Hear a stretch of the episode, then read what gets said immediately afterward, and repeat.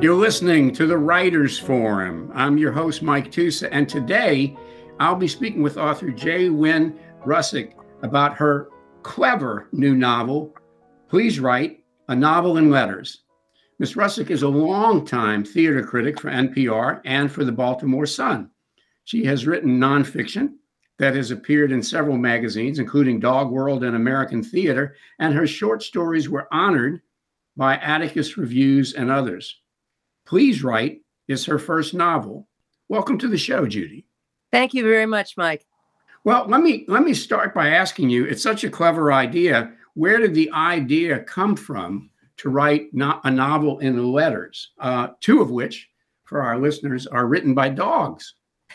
yes, there are three correspondents in the book, and two of them are dogs. And the third is the alter ego of a recently widowed Midwestern artist. And I have to say two things. First of all, I just love letters. And I think letters are becoming quickly, if they aren't already, a dying art. I think they have largely been replaced by emails and texts, and there is no way that either of those really captures the personality of the writer. Um, historians have depended on letters, uh, biographers have depended on letters as uh, primary research for decades and decades and decades, if not longer. Uh, I don't know what they're going to do now, um, but I'm not a historian or a biographer, so I'm concerned for them, but it doesn't touch me personally. At the same time, the second thing is that I wanted these dogs to have voices, but I did not want them to talk that was just a little too cutesy, a little too twee for me. But I wanted a way into their minds, and this gave me that. Well, it works really well. Let me ask you this: um, You're a theater critic. Yes. And so, how does your writing as a theater critic, critic, or how did your writing as a theater critic affect or hinder your writing of a fiction novel? Well, I think I even have to go into a broader category in that than that and talk about my start in journalism uh-huh. because um, I do have a, a, master's in journalism and went all the way from you know editing my my high school paper to editing my college paper um, to working for a newspaper, working for a radio station, then going to grad school in journalism. So I was very much trained in the who, what, where, why, when, how um, sort of lead. And um, at the same time, theater reviewing may seem a little distance from covering, say, cops and courts, but which a you know a, a, regular reporter would do. But I have a colleague who has described theater reviewing as one of the last bastions of firsthand reporting. He says it's almost like covering a fire because, frankly, there are so many press events, media events, photo ops that are done now. There isn't a lot of just straight reporting something that happens right in front of you. So I have been a theater critic now for, I'm in my fourth decade as a theater critic, and I have spent all of that time reporting on not only what's happening right in front of me on stage, but also what it's like to be in, in my theater seat, what the experience is like. And so that really, in a lot of ways, was closer to reporting than certainly than it was with fiction. I shouldn't have had any fiction uh, in my theater reviews at all.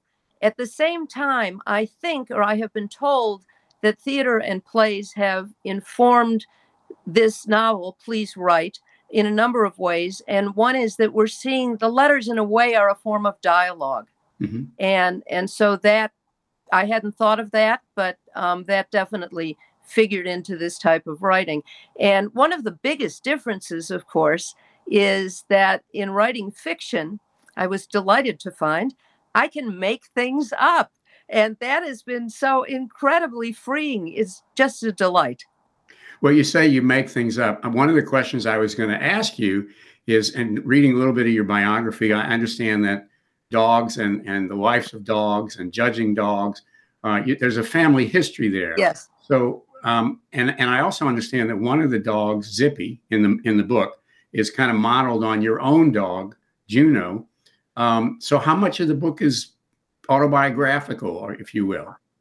Well, I did grow up in a in a very um, uh, dog loving um, family. My father uh, was a dog judge, that American Kennel Club dog judge. That was his lifelong hobby. and I started going to dog shows probably as a toddler. Um, there's a story in in my family that um, when I would go to dog shows with my father, he would often seat me in the obedience area because that was sort of more interesting for a child to watch. And I came home from a dog show once as a very small girl, and I went into the living room of the house and I lined up all my stuffed dogs because I had more stuffed dogs than dolls. And I went into the kitchen where my mother was preparing dinner, and I didn't say anything. I went back in the living room. I looked at all my toy dogs I ran back into the kitchen and said, They all stayed. I have to say, that was the, the best uh, I've ever done as a, as a dog trainer. Um, I should probably also mention that my father's older brother wrote the first book about Boston Terriers, right. which not only was the main breed that my father judged, but is one of the two dogs, Winslow, in this book. Um, Zippy is not so much modeled after Juno, my current dog, but is a composite of a number of dogs I've had. There are only two actual names in this book. One of them is Zippy, the other is the dog trainer, whose name is Janet. But Zippy, the real life Zippy, was the sweetest, most well behaved little rescue terrier. And I'm afraid I have, have laden all of these naughty characteristics of other dogs I have had on top of Zippy. So, Zippy um, I apologize. I'm sorry. well, I actually have had a Russell Terrier, so they do have some interesting tours. Uh, oh yes, uh, yes. Uh, so let's talk about Zippy and Winslow a little bit. First, t- give me their backstory, and then, if if you might, maybe I can get you to read a little bit of one of their one of each of their letters that would give us a little flavor about them. Oh, sure, I would love to do that. So the book begins with a letter from Winslow. Winslow is a Boston Terrier because Boston Terriers markings are a lot like a tuxedo, the Boston Terrier breed has been called the American gentleman. And Winslow sort of embodies those characteristics. He is a very formal dog. He has a very large vocabulary. He's he's very well read, and he's he's kind of stayed in his um, behavior and attitudes. And he's very happy in this this uh, family um, this couple, Pamela and Frank, who own him. Um, they are his his masters, his master and his mistress. And then suddenly this puppy shows up. The puppy Zippy um, is a mixed breed terrier that is rescued off the streets of Baltimore. And uh, I'm not going to tell you too much about this little puppy at this point. She's about seven months old when she's rescued. And I'm going to let Winslow tell you about her in in the opening letter in the book. And um, plays often start when something out of the ordinary has happened. You know, sort of what makes this day different. And uh, so I thought that was also a good way to start a novel. And that's the way this novel starts. And it is a letter being written to um, the artist in Cleveland who is called Grandma Vivian and Grandma Vivian and um, Winslow have a long-standing correspondence. I also want to say I want to give a plug for the audio book, uh, the Audible book of Please Write, because an actress named Nancy Dulapala did that. I know she's been nominated for an award for it.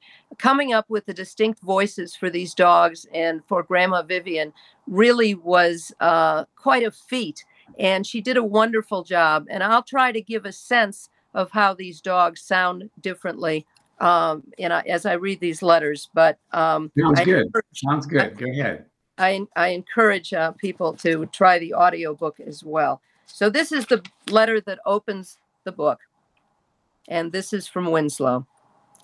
Dear Grandma Vivian, you know I only write if something is amiss. With considerable dismay, I must inform you there is another dog in the house Frank brought home a puppy. Why? This is a perfectly contented one dog household. The puppy arrived here dirty and shivering in the small hours. Pamela and I were asleep when Frank came into the bedroom, turned on the light, and deposited the muddy pup on the bed. Pamela sat up, none too happy, and told Frank to get the puppy off the bed and out of the bedroom. And what was he doing staying out until this hour? And where was he? And we cannot keep that puppy. and some other things I didn't catch because I followed Frank and the puppy out of the room. Frank gave the pup a bath in the basement wash, wash tub. It wouldn't stop whining and whimpering. At one point, it jumped out of the tub and shook dirty bathwater all over me. The indignity. Pamela and Frank need to locate its owners soon. I have enough to deal with trying to keep things on a steady keel around here. We do not need a superfluous auxiliary animal. It's not even a Boston Terrier. Yours, Winslow. P.S. the selfish, scruffy pup has already eaten my dinner, stolen two dog biscuits, and decimated my favorite tennis ball. I think that gives us a good flavor of uh, Winslow's personality right there. And he changes in the in the course of the book, yeah. as does as does Zippy. I think we always need characters that change and grow in any right. uh, engrossing novel or play. Uh, now, would you like to get a little taste of, of Zippy? Yes, please. So I want to say um, Zippy learns to read and write the way that Winslow did, and that is from reading the newspapers that are scattered on the floor when the dogs are puppies. Anyone, anyone who has had a dog and housebroken a dog knows what I'm talking about. Um, but Zippy has uh, at times a rather slow learning curve. Uh, she gets easily distracted, and being part Jack Russell, as you point out, leads to that. Those dogs are permanently distracted, very smart, but easily distracted. So I'm going to read you a letter that comes about a third of the way into the book.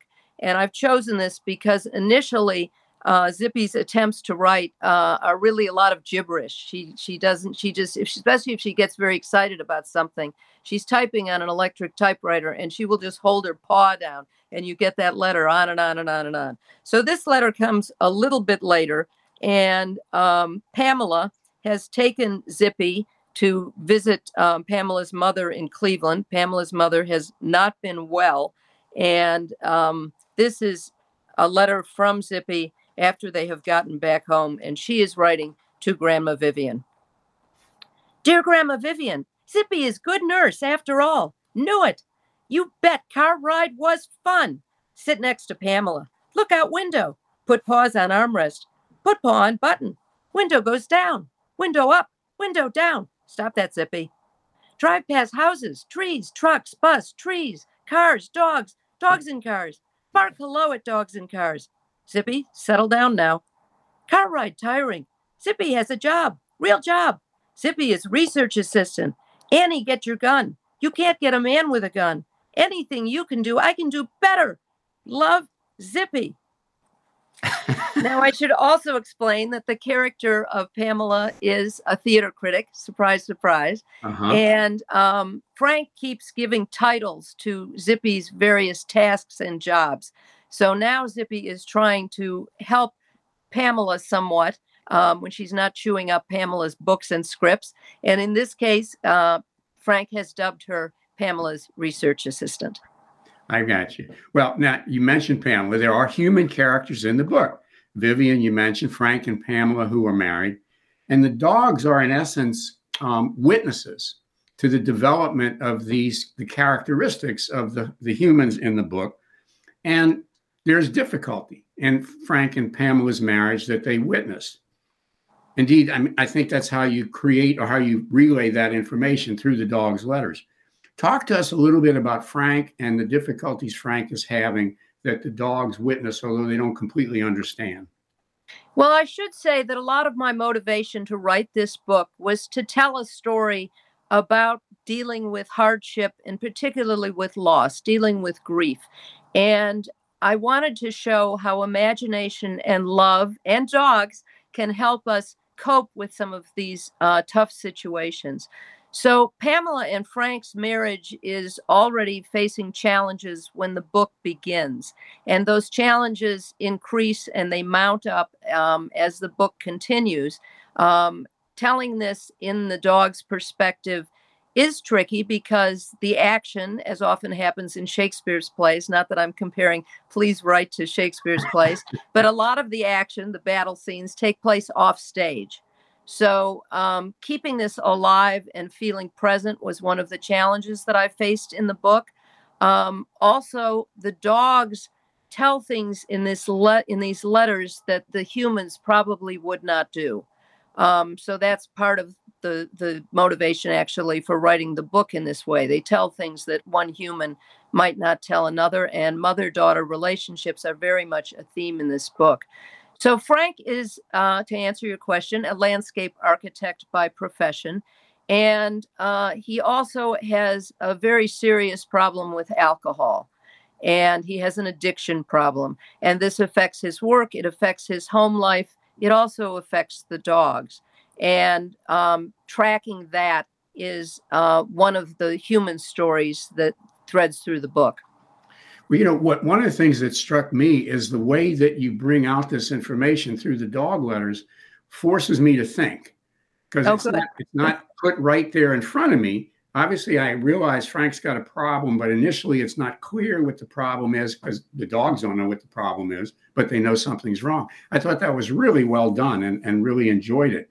Um, Thank you. So, in essence, for folks listening, we have kind of two intertwined stories making up one story, and that's you know the story of the dog Zippy getting dropped in, if you will, on Winslow, who is a great character, by the way. Loved Winslow. Um, and we have the story of the humans and the interaction between the two. Did you know when you started to write the book that you were going to have these interlocking stories, or did it evolve organically? Um, the answer is is more yes to your first question. Did I know? I knew where this book was going. Um, I there are other great hardships in the book. Um, Pamela's mother, who lives right. with Grandma Vivian, um, has uh, illness that gets worse as the book goes on. And I always knew I wanted to do this as cor- sort of a um, bifurcated um, uh, technique uh, because, again, I wanted to be able to have these dogs saying things to Grandma Fifi, who is actually an alter ego that perhaps Pamela couldn't say to her mother. And so I wanted them to happen simultaneously. And um, I'm I'm glad you picked up on the fact that because the dogs do not understand everything that's happening, they take everything literally, particularly Zippy.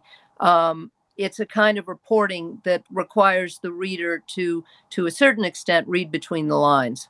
Yeah, I think that's true, and I think again, I think it works. It worked really well.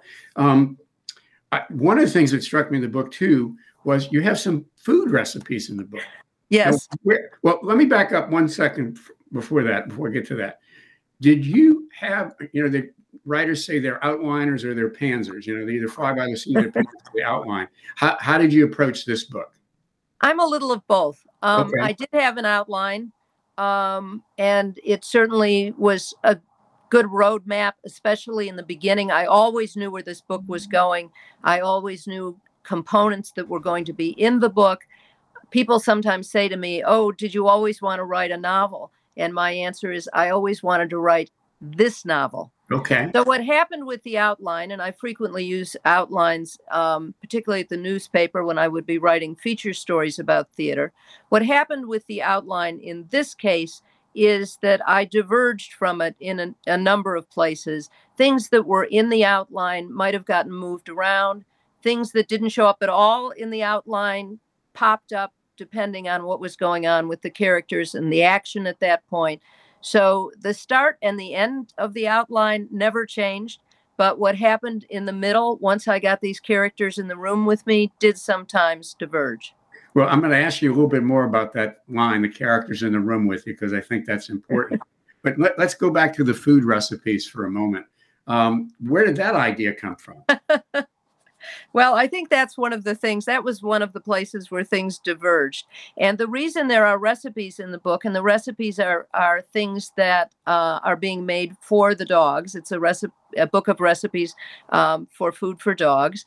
And uh, the way it figures into the plot is that Pamela's mother uh, sends uh, recipes occasionally and decides to write, actually, it's a suggestion from Winslow, decides to write a cookbook of recipes of things that can be made for dogs. And I have to tell you, uh, all of those recipes have been tested.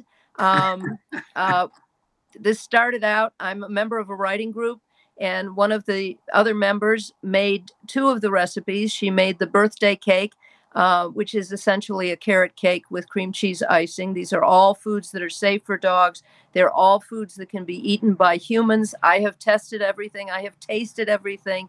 Um, she also made a, a recipe for, there are two recipes or three for dog treats. And uh, then I tested all of the other recipes. The meatloaf recipe has become our favorite family recipe. In fact, I just made it over the weekend. So my husband and Juno and I had some of this delicious, delicious meatloaf.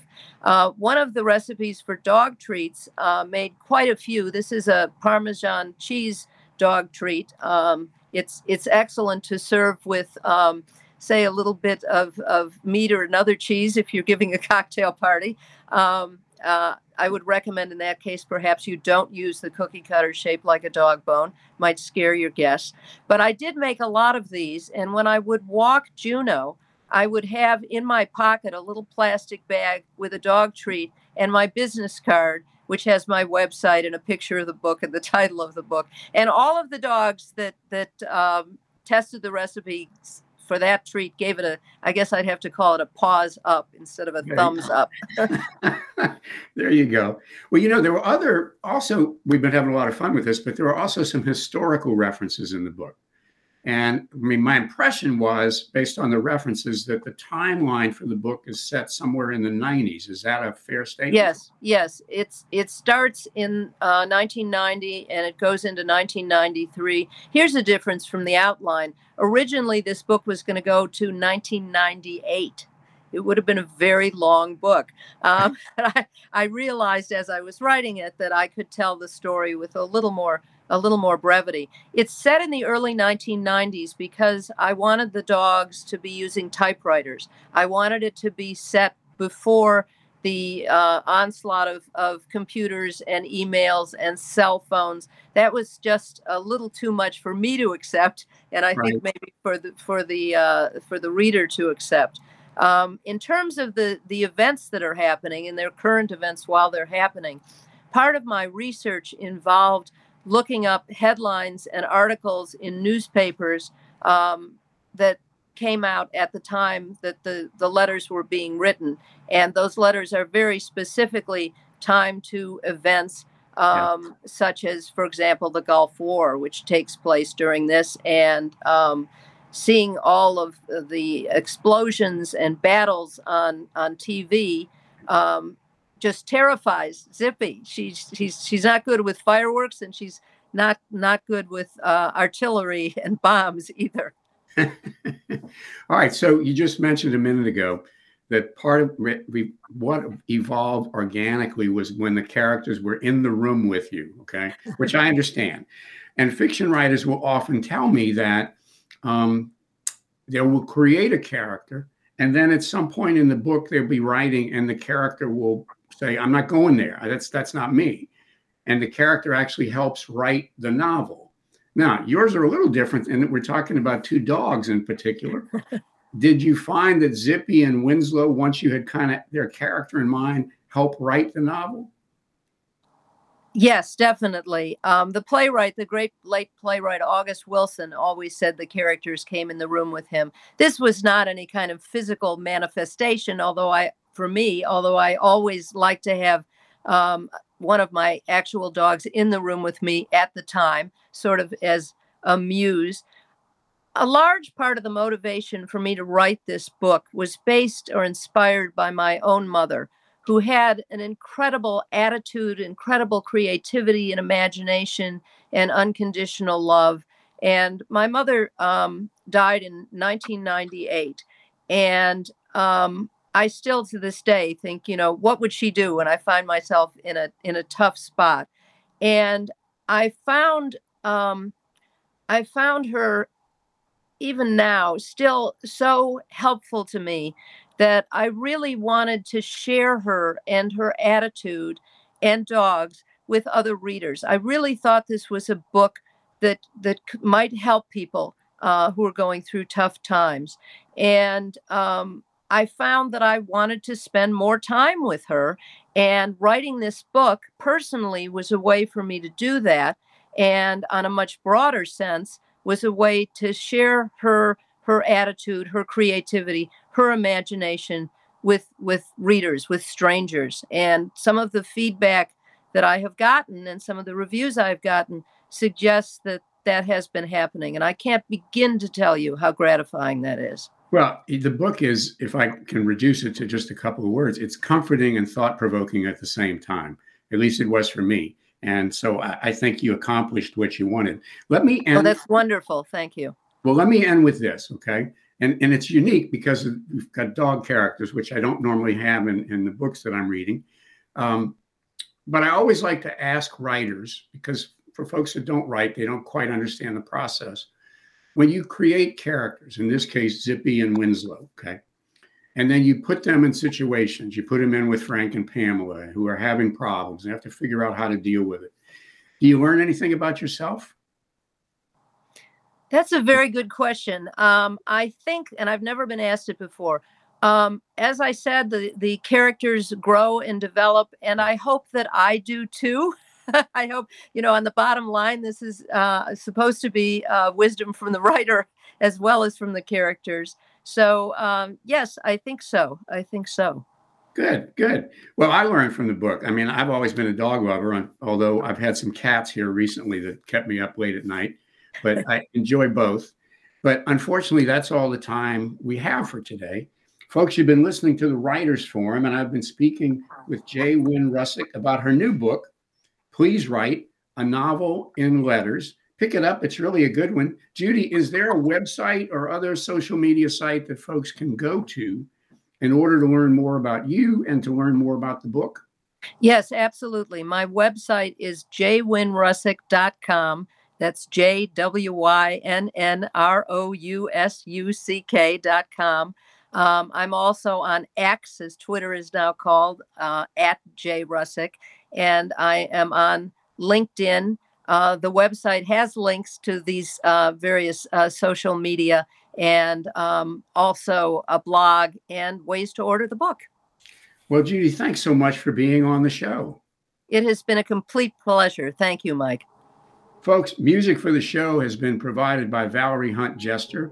The show is produced by our very own Tyler O'Brien. Tune in next Tuesday at 4 in the afternoon or Wednesday morning at 5:30 a.m. for the next segment of the Writers Forum.